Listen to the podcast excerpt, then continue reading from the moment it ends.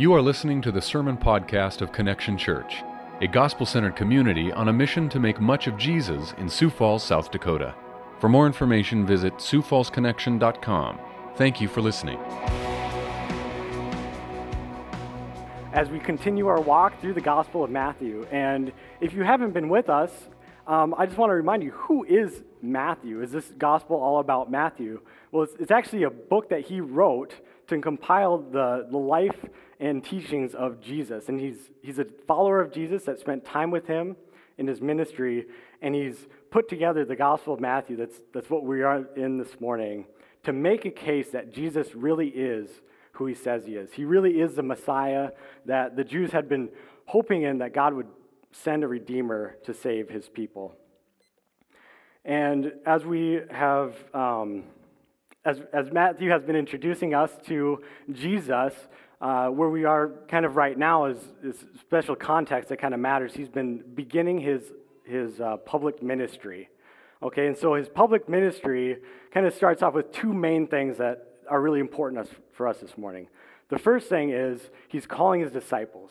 He starts calling people to follow him and listen to his teachings as he would be with them for the next few years. And so he's called some of his disciples fishermen, not educated people, but just normal people that he would call to be his followers. So that's the first thing that we see in his public ministry. Second thing is he starts teaching, and he has miracles of healing around the region that he is teaching in, and he's gaining a lot of popularity. A lot of curious people thinking, who is this guy? Who is this new teacher that we've never heard anybody quite like him? And he's doing things that nobody else has done. So he has a lot of crowds following him. He has his disciples that he's called, these people who are going to be close to him for the next few years. But then also there's a lot of curious people, the crowds behind him. And that's where we were last week, as Jesus, this is verse 1 of chapter 5, seeing the crowds, he went up on the mountain and he sat down. His disciples came to him. And that began the section we call the Sermon on the Mount today. That's chapters 5 through 7. That is first of the five major discourses of the Gospel of Matthew. So it's where Jesus starts teaching, and we hear about what it would like to be a disciple of God's kingdom. That might be the thesis of the Sermon on the Mount, is what it would be like to live in God's kingdom. And so the first section of the Sermon on the Mount is something we commonly call the Beatitudes, and we don't usually use that word. So last week we talked about like as the happies or the blessings or the congratulations. And what Jesus does there with the Beatitudes is he's introducing his disciples to what it would be like to be a disciple of God's kingdom. What it would be like to be perfectly living in God's presence, what that person might look like. And so we kind of said it like this, that the Beatitudes are not so much something that you can do. It's not a list of tasks that you need to complete to become a disciple. It's only something that you can be. And so a disciple of God's kingdom is painted, or the identity is painted in the Beatitudes. And where we will be this morning in the next section is more of like the impact or the result of a changed life of a disciple. So I think we should reread the first section of the Beatitudes. We'll start in verse 1, and then we'll continue on to verse 16, and we'll spend most of our time together in verses 13 through 16. So Matthew chapter 5, starting in verse 1.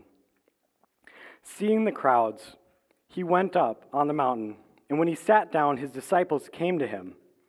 And he opened his mouth and taught them, saying, "Blessed are the poor in spirit, for theirs is the kingdom of heaven.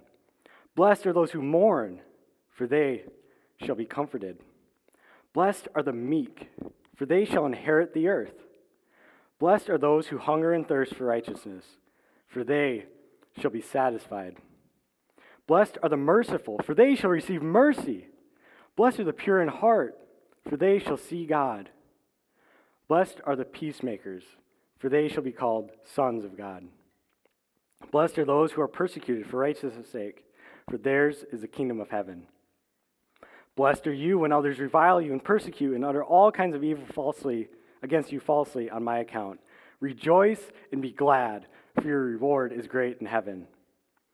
For so they persecuted the prophets who were before you. Now this is verse 13, where we spend most of our time together this morning. You are the salt of the earth. But if salt has lost its taste, how shall its saltiness be restored? It is no longer good for anything except be thrown out and trampled under people's feet. You are the light of the world. A city set on a hill cannot be hidden, nor do people light a lamp and put it under a basket, but on a stand, and it gives light to all in the house.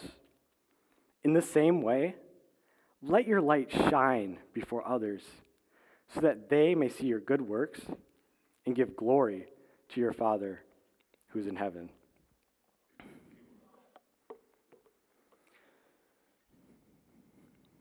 Well, I want to begin with a question I want you to consider that we'll come back to toward the end. What percent of your life are you in control of?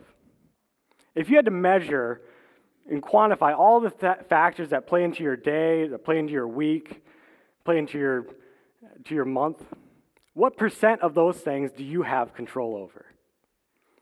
When you account for maybe your health, your education if you're in school, your grades, a really big test score, maybe your relationship with your spouse, your children. All these things we have varying degrees of control over. And so if you tried to sum it all up, what percent of your life would you say you have control over? And I'd maybe encourage you to write it down and maybe make it a fun lunch conversation.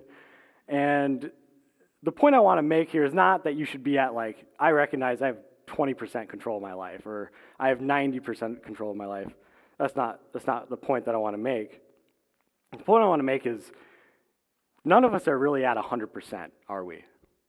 We probably have recognized that nobody in this room can go throughout their week and have everything that they thought would happen. Some things just kind of get out of control, and we recognize that, and that's somewhere we all stand. But the question I have for you is consider the part that you don't have control over. Maybe it's 60% of your life you feel like is outside of your control. And I want to propose that maybe the things that might be most disappointing in your life, or maybe the most discouraging things in your life, might fall into that percent of your life that you have limited control over. And I want to call us back to the time when we were in Ezra and Nehemiah, and we asked a question, the thematic question of that series, where do you want or need to experience renewal in your life? When I thought about that and considered this text as I was preparing for this morning, I was thinking, those things that I need renewal in are also the things I seem to have like limited control over. And making that connection was really profound for me as I was studying this morning. So I think that's where we should be as we walk through this text, because a lot of the things that we have limited control over seem to be the things that are the areas of our life that seem to disappoint us or discourage us. And I think that you might have something in your mind regarding that. And so how is that relevant for this morning?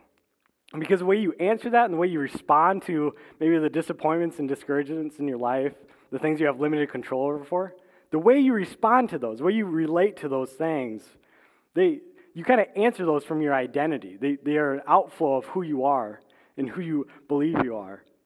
And so in the way that we looked at the Beatitudes as maybe the identity of a disciple of God's kingdom, it's important for us to take our text, as verse 13 through 16, and tie that to the Beatitudes, because the identity of a disciple will be played out as we read verses 13 through 16. That is like the impact of a disciple of God's kingdom. And what I read here in verses 13 through 16 is kind of a section that Jesus starts playing out a few metaphors. There's three metaphors that I see here that I think will be important for us to go through and will be kind of our guide and framework as we continue this morning. And we say metaphor, we all should know what a metaphor is, but let's talk about it a little bit to make sure we're on the same page. A metaphor, is a figure of speech used to compare two things that are really not the same. It's to make some sort of a point. And when Jesus used figures of speech, it's important to like compare this to maybe how he would use a parable. Okay, and so parables of Jesus were a story that would go alongside some sort of a specific point that he was trying to make. And we talk about parables really only when we're talking about Jesus, so it's important to understand that. And So a parable is just like a little story that goes along some point. In the same way that we talk about like a parachute, right? A parachute is only as good as it gets you to the ground. And if you have a parachute, you jump out of an airplane and you just perpetually stay in the sky, it's not a very useful parachute because it's supposed to bring you to the ground. In the same way we talk about like a paramedic. If you are a paramedic and you pick up a sick person, you're not a very good paramedic if you never get to the hospital. If you start just driving around town and take a road trip and go to the Panda Express drive-thru, you're not a very good paramedic. You're only as useful as you are as you get to the point of what you're, like a parachute brings you to the ground, a paramedic brings you to healthcare, and a parable is a story that brings you to some point. So what we got to do together is consider these metaphors that Jesus uses and say, what's the central point that he has in each of these? And that'll kind of be a framework for us to stay on track as we consider what I see as three metaphors. We have salt, light, and a lamp that he uses to describe the impact of a disciple. And we're going to discuss the specific audience of who he's talking to, because that's really important to consider when he uses one of these figures of speech. And we'll consider the specific purpose. What's the central idea? What's the point of the metaphor, and where is that taking us? Okay, so let's read. We're just going to dive into each in order. So we're going to start with verse 13. I'm going to reread that, and then we'll dig into it. You are the salt of the earth. But if salt has lost its taste, how shall its saltiness be restored? It is no longer good for anything except to be thrown out and trampled under people's feet. So let's stick to our framework. Remember, I said specific audience, specific purpose. So who is he talking to? And remember, we have this context of Jesus has his disciples in front of him. You know, this is the Sermon on the Mount still. And then he has the crowds, the curious crowds behind him. And starting in verse 11, he really kind of directs his attention to the disciples. Says, blessed are you when others revile you and persecute you. And he continues on with these metaphors. You are the salt of the earth. And so he's directing his attention to the disciples. And he's saying, if you are following me, if you're my disciple, you are salt. And so remember, this is a metaphor. So we got to consider they're not literally salt. They're not sodium chloride. And so they're making, what Jesus is doing is he's making a point that this is a metaphor. So what does salt mean here? So let's just ask the question, what's salt good for? What do we use salt for? Specifically, what would the disciples have considered salt was useful for if Jesus called them salt? Was it offensive? Was it a good thing? And what we need to glean from this is there's two primary purposes of salt that maybe would have come to mind in the mind of one of the disciples. One is it's a really good preservative. Right? And we know this. We use salt as a preservative. Processed foods have salt in them. Beef jerky is not refrigerated because it has a lot of salt in it. And so as a preservative, salt is meant to preserve what's good. It prevents things from going bad. And if maybe you're a disciple and you're listening to this and Jesus is calling you salt, well, you're like, yeah, I use salt because last night when we killed the family goat and we didn't eat all of it, it was going to go bad if we didn't rub some salt into it. And so it had a valuable effect on what you put it into, and that's what salt's good for. And maybe a way that, this is kind of silly, but it's like a way that you could look at this, because we don't think of salt maybe as a preservative as much, and they didn't have a refrigerator to put their family goat into after they slaughtered it, what if Jesus said, you are the refrigerators of the earth? But if refrigerators aren't cold, how are they going to prevent anything from going bad? So a refrigerator is only as useful as it keeps things cold and prevents stuff from going bad. That's why we use it. If you have a refrigerator that's not working, it's not a refrigerator. And so salt, to be salt of the earth, is to provide some sort of preserving effect. And that's what the main meaning is. And then also, salt's added to stuff to make it taste better. So not only do we use it for, preserving processed foods, but it also tastes really good. And that's why we like salt. And so it kind of brings some sort of flavor out of what you put it into. It brings some sort of purpose or meaning. And so the two primary things are salt's a good preservative, and it gives some sort of meaning or gives some sort of taste to what you put it into. But let me ask you this. If salt is a preservative and tasteful, you put in stuff to give it a taste, why is he calling his disciples salt of the earth? What's that imply about the earth? Well, if we put salt into stuff that would go bad, it means that the earth is kind of rotting away. It's kind of decaying. And so the point of a disciple being in the earth is to have some sort of a preserving effect on what might be decaying. And in the same way, we could look at the world around us and see, well, how are we going to add flavor to the earth around us? And the point I want to make here is that you could look around and see bad things happening in the world, see the earth rotting away and bad things happening in the news or something like that. And see, this is kind of pointless. There might seem to be a lack of point and lack of purpose in some of the things that you and I see in the world. And so what he's saying for the disciples is like, you're going to add some sort of a preserving effect on the world. And in the same way, you might add some sort of meaning to what otherwise may seem meaningless. In the latter half of that verse, where it says, how shall its saltiness be restored if it's not salty? Recognize that salt is only useful if you rub it into something, if you put it into something that would decay. It's only useful if you take it out of the shaker and put it into something. And so what he's saying here is that a disciple is only useful if you put it into something that would be decaying. So the point of being a disciple and the way he's using his metaphors is you're intentionally and strategically put in a rotting away, decaying, maybe seemingly pointless world. And so there's some sort of a purpose to the disciple here. And a point I want to make here,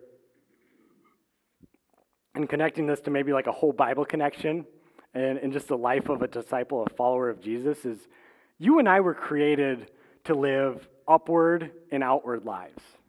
And what I mean by that is when God made Adam and Eve, and he put them in the garden, they had perfect relationship with him. They had perfect loving and obedience and faithfulness to the Father and had no broken relationship. And he gave them the garden and said, take care of the things that I made. Name all the animals and take care of my creation. So they had this, Adam and Eve had this upward and outward life.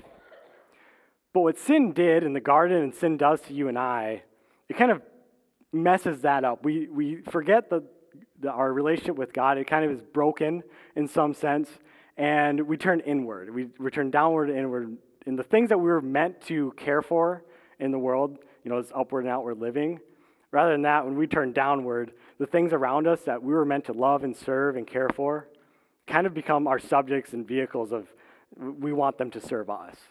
And that's something that kind of happens to you and I, and it's kind of the brokenness of a lot of our relationships is we forget who our Father is. We think we're on the throne, and the things around us no longer are things that we serve, but things that we want to serve us. And so that's kind of a good connection here to what this purpose of a disciple is. And it kind of gives you a glimmer of hope, because in the same way that Adam and Eve were supposed to care for the garden, God is going to restore his disciples to do that again. Is we lost his ability to be salt and light, or salt and have a preserving and tastefulness to the earth, and God would restore that. So the specific purpose of salt here that I want you to consider is a disciple has a distinct and direct effect on the world around them, preserving what is good and bringing meaning to what may seem pointless.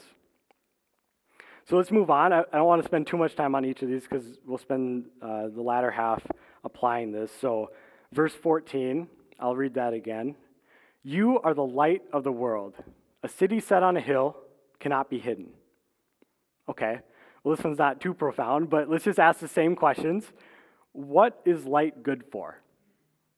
Light, it's good for lighting things up, shining. It might provide some sort of warmth. And what does that imply about the world? If you are the light of the world, what's that imply about the world? It's dark. It may be cold. And so I think we talked about this last week, that the Sermon on the Mount is so amazing and what Jesus is saying is so good that I really don't have much to add to it. So that's kind of the case here. But I want to make an observation here that you might have picked up on as well. In John chapter 8, Jesus says to his followers, he says, in John chapter 8, verse 12, he says, I am the light of the world. Whoever follows me will not walk in darkness, but will have the light of life. So what I want you to pick up on here is in our metaphor, he's saying, you are the light of the world. He's talking to the disciples. You are the light of the world. But in John 8, he's saying, I am the light of the world. So how do we contend with this? And how do we understand what this light is that he's talking about? Because it's a metaphor. And so instead of me trying to explain it, the Apostle Paul did a good job of it in 2 Corinthians 4.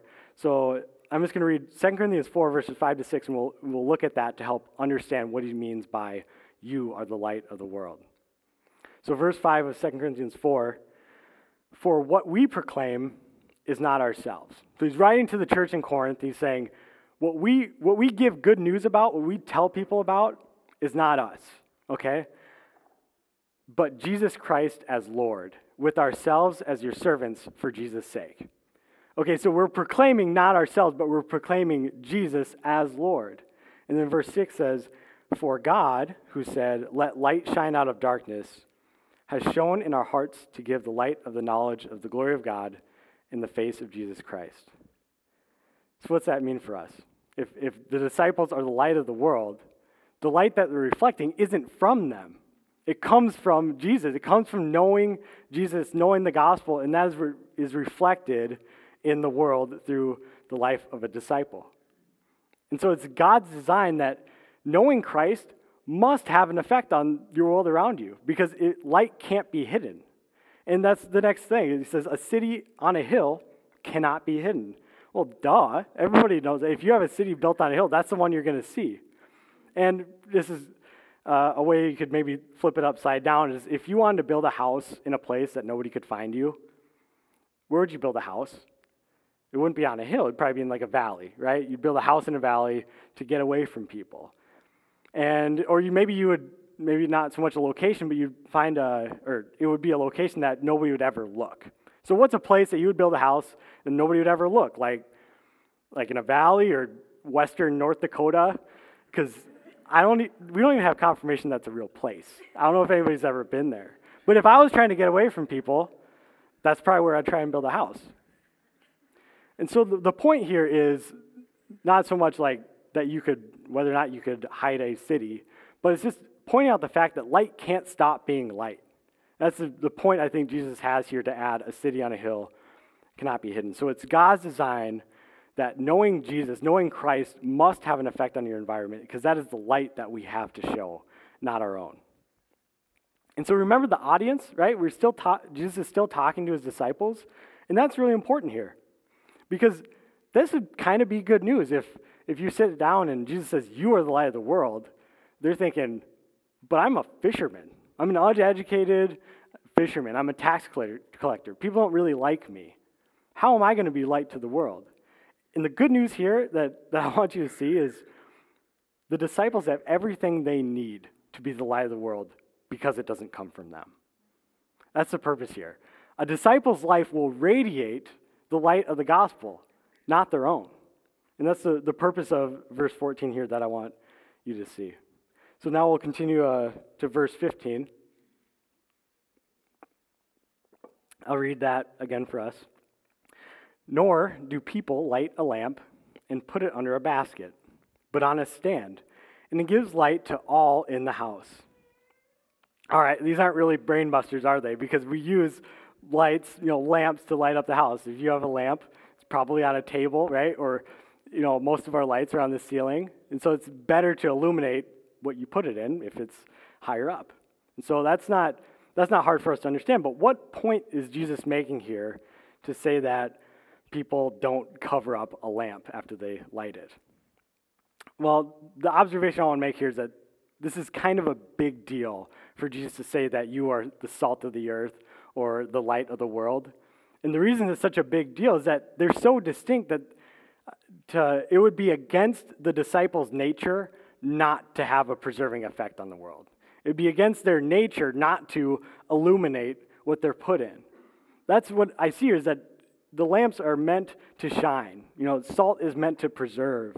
Light is meant to light up darkness. And so it would be against the disciples' nature to not reflect those things and those characters. And that's, I think, the purpose of the metaphor, is that a disciple's relationship to the world will be a result of their knowledge of the gospel, not the other way around. It doesn't come from the disciple, but it's actually an overflow from a changed heart. So let me maybe propose to you a question, or ask you a question that will help us start to apply this as we continue. if Jesus is talking about the disciples as salt and light, then that means he's putting them in a, he's saying that they will be living in a rotting, decaying, cold, dark world. And so why would God make his kingdom like this? Why would he call his people to be put into something that would be dark, disappointing, cold, and dark and discouraging? Why would he? There's got to be a better way for this. What is the purpose of this if we're meant to live out and illuminate the world? Why has it got to be so hard? And I think that's a fair question. But it's a good thing that verse 16, I think, answers that. So let's look at verse 16. After he kind of shares these few metaphors, Jesus kind of maybe interprets or applies it to give the reason why. So that's where we are now in verse 16. In the same way, let your light shine before others, so that they may see your good works and give glory to your Father who's in heaven.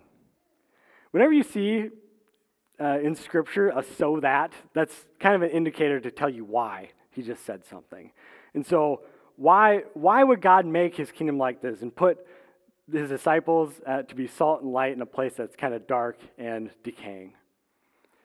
Well, why is that Jesus is saying is like maybe your relationship with the world would be an overflow of what you see as God's love for you. That your life, when people see the way you interact with the world, that they would only be able to explain your behavior if they said, that guy must have a different king. He must be from a different kingdom and have a different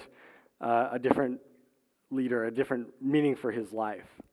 And that people would look through that person, look through the disciple relating to the world and see God through you. And so I want to kind of call us back to the original question that we had and ask you, what percent of your life are you in control of? I want you to recall, like, what are the areas of your life that you're limited in the areas of control, and consider that maybe these things I have limited control over, are actually the same places that I tend to be the most disappointed and discouraged throughout the week. And what I want you to consider is that maybe you're experiencing these things for this very point that Jesus is making in verse 16. Maybe the reason I'm in this current situation is that people might see how I respond and give glory to our Father. So let me propose to you a consideration that I think is good news, that if your disappointments are not meaningless, your disappointments are not meaningless if your life isn't all about you. Consider that. If I said to you, your disappointments are not meaningless, your discouragements and hurt and pain and suffering are not meaningless if your life isn't all about you. If maybe the whole purpose of you being here is to point people to God, and so the way you react, the way you respond to the disappointing things in your life might actually have a purpose. They might have a purpose beyond you to point others to God. So how you respond to disappointments will be a testimony of who you're living for. So that's kind of abstract, and I understand that. So how do we apply this? And this is a way that this text is ministered to me, and I hope it'd be an encouraging thing for you. And I read this somewhere. It's somewhere I've applied this idea to my life, and I think this text really pulls it out. So let me just propose to you that maybe your disappointments and your discouragements, the things in that limited area of your life that you have limited control over, the things that disappoint you, maybe the only purpose that you would be going through that is that maybe 5 years from now, you would meet somebody who's going through the exact same thing. And you could tell that person, this is how God brought me through it. Maybe that's the only reason that I could give you, and obviously we can't know that, but what if that was like the only thing you could hold on to? I can't explain why all these bad things are happening to me. I can't explain why these people keep disappointing me. But maybe the only reason I could hold on to is that maybe there's some sort of a purpose outside of myself that could be used to encourage somebody and maybe point them to God. So if you consider that and consider that maybe it could be used to be an encouragement, would that make it a little bit more worth it? If you considered, maybe this isn't meaningless. Maybe there's a purpose to how I respond to this disappointment today. Would it be more worth it to consider that maybe it could be used for maybe extending God's glory and sharing and encouraging somebody else? I think it would. It would make you feel a little bit better to consider that. And I want to ask you maybe why. Like, why does that feel better? Why is it good news to know that, well, maybe my meaning or my disappointments aren't meaningless? And I think we like knowing that there's purpose to our suffering. We like knowing that it's not meaningless, but it has some sort of purpose. We like knowing that. And not only that, but you and I long for people to understand our sufferings.